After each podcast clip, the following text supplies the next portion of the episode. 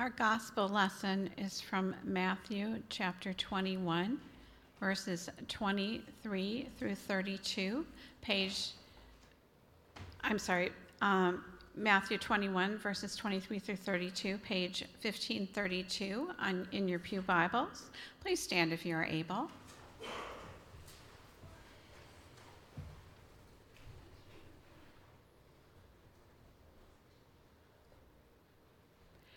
Jesus entered the temple courts, and while he was teaching, the chief priests and the elders of the people came to him. By what authority are you doing these things? They asked. And who gave you this authority? Jesus replied, I will ask you, I will also ask you one question. If you answer me, I will tell you by what authority I am doing these things. John's baptism, where did it come from? Was it from heaven or from men? They discussed it among themselves and said, If we say from heaven, he will ask, then why didn't you believe him? But if we say from men, we are afraid of the people, for they all hold that John was a prophet. So they answered Jesus, We don't know. Then he said, Neither will I tell you by what authority I am doing these things. What do you think? There was a man who had two sons. He went to the first and said, Son, Go work in the, today in the vineyard. I will not, he answered. But later he changed his mind and went. Then the father went to the other son and said the same thing. He answered, I will, sir, but he did not go. Which of the two did what his father wanted? The first, they answered. Jesus said to them, I tell you the truth. The tax collectors and the prostitutes are entering the kingdom of God ahead of you. For John came to show you the way of righteousness, and you did not believe him. But the tax collectors and the prostitutes did, and even after you saw this, you did not repent and believe him. The word of God for the people of God. You may be seated. And now, Lord, we pray that the words of my mouth and the meditation of each heart will be pleasing to you. O oh, Lord, truly you are the our strength, and you are our Redeemer. Amen. So, once again, we find ourselves observing a group of people in a desert, a group of people whom God is trying to form into a community who will experience the true and living God as one who is faithful to meet their every need. How many of you, please don't raise your hands, but let me just ask the question anyway. How many of you believe that as long as life is going well, God is with you?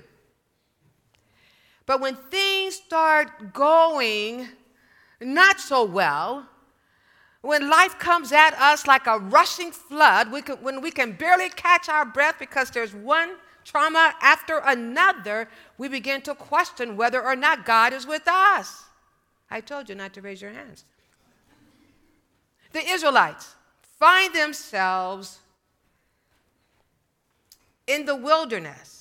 And it's amazing how quickly they have forgotten the faithfulness of God. Remember, last week we, we saw that God provided for these people. They were grumbling last week, you recall, because they had nothing to eat. And what did God do? God blessed them with food, and they were satisfied. So they believed that God was with them. Well, well now and if you look at the text carefully, you will read where God has been leading them along the way. And then, when they come to this land, they discover there is no water and they begin to complain against Moses. And the term that is used for complaining is a term, it's a verb that is used for judicial dispute. In other words, we're going to bring charges against you, Moses. And they accuse Moses of bringing them to that place so that they can die, their children will die, and their livestock will die. And what's Moses' response? You're talking to the wrong person. No, I didn't bring you out here. It's God who has brought you here. So, really, you are complaining against God. Let me talk to you for a moment about complaining. I've discovered that when I start complaining, it is difficult for me to keep my focus on the main thing. Have you discovered that? Okay, couples, you're married. You know how it is when you start arguing with one another and you complain, and then after a while you lose sight of the real reason why you began the conversation in the first place. Am I speaking truth?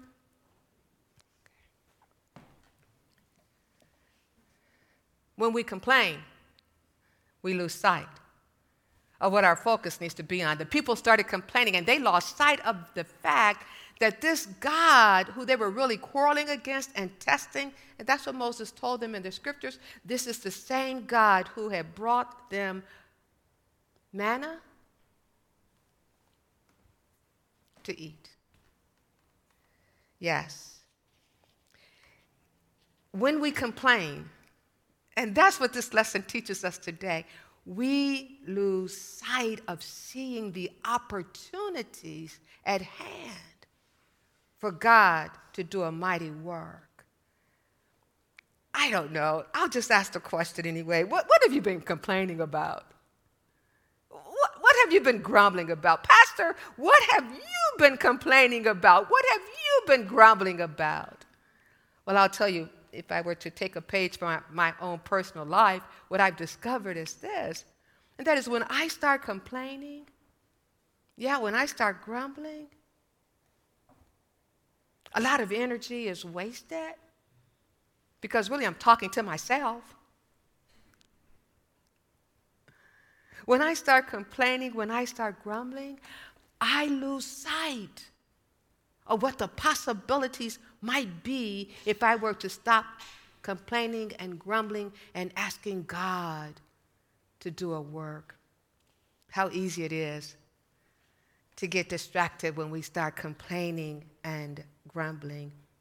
How easy it is to lose sight of God's faithfulness to us when we start complaining and grumbling. Yes, the Israelites started complaining, they started grumbling, they quarreled and tested God. And, and God says to Moses, I, You know, I'm so thankful that God is God.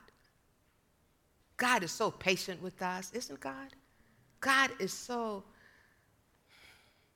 faithful to us, even when we're faithless.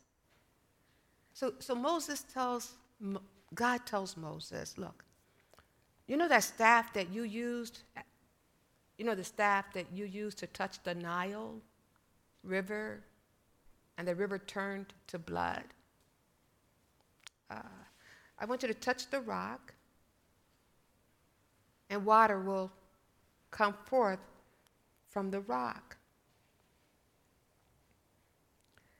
Now, let me just say to you that when I look at this particular text, what it tells me is that sometimes when we spend a lot of time grumbling and complaining like the Israelites, we do lose sight of what's in our midst.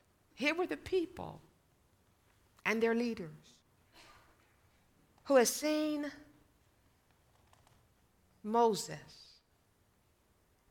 had heard about the Nile River being turned into blood through Moses' actions, had seen God feed them in the past. And yet they lost sight of all of God's faithfulness demonstrated towards them. I, I, just have to ask you this question, and, and, and, and we're going to bring this, this, this sermon to a close. What has God revealed to you in the past that can help you to trust God for the present and for the future? In the text,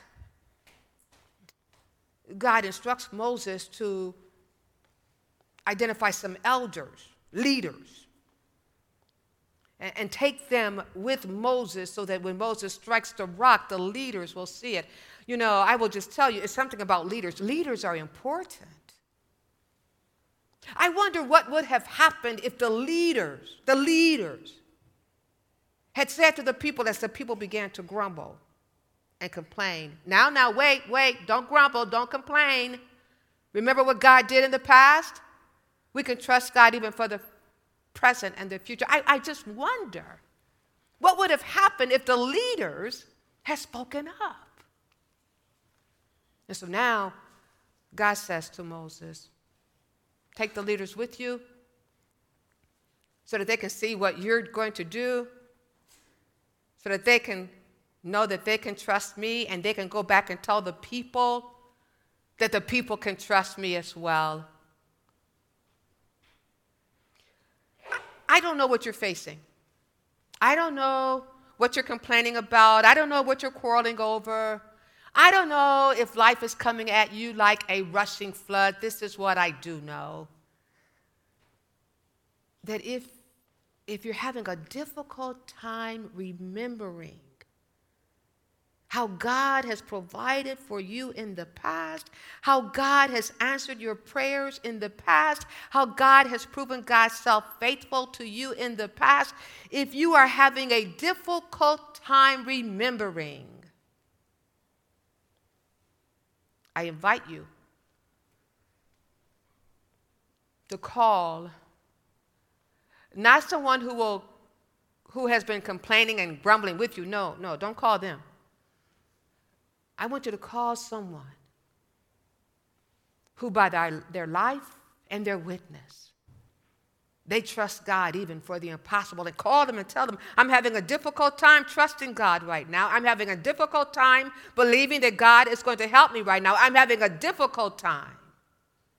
So come and remind me how God has been faithful to you, so that as I listen to your testimony, I will be encouraged, I will be strengthened, my faith will be restored. This text for today is a text that we need to hear, I believe, in the, the principles of this text, because, beloved, life boy, life is not the way it was 20, 30, 40, 50, 60, 70, 80 years ago. No, it's totally different. Totally different. A lot of voices are trying to get our attention, and, we're, and people are complaining and grumbling. And so we need somebody to tell us that the authority does not come from human beings, but the authority comes from the one who created us in his image and desires us to live and to follow the awesome living God. And we need someone to tell us that. And when we cannot quite believe that, I need, I need a faith warrior. I need a prayer warrior to remind me how God has been faithful in the past. And because God has been faithful in the past, I can trust God even now for the unknown.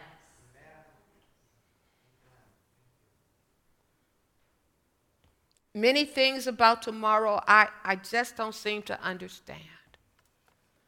But as the songwriter says,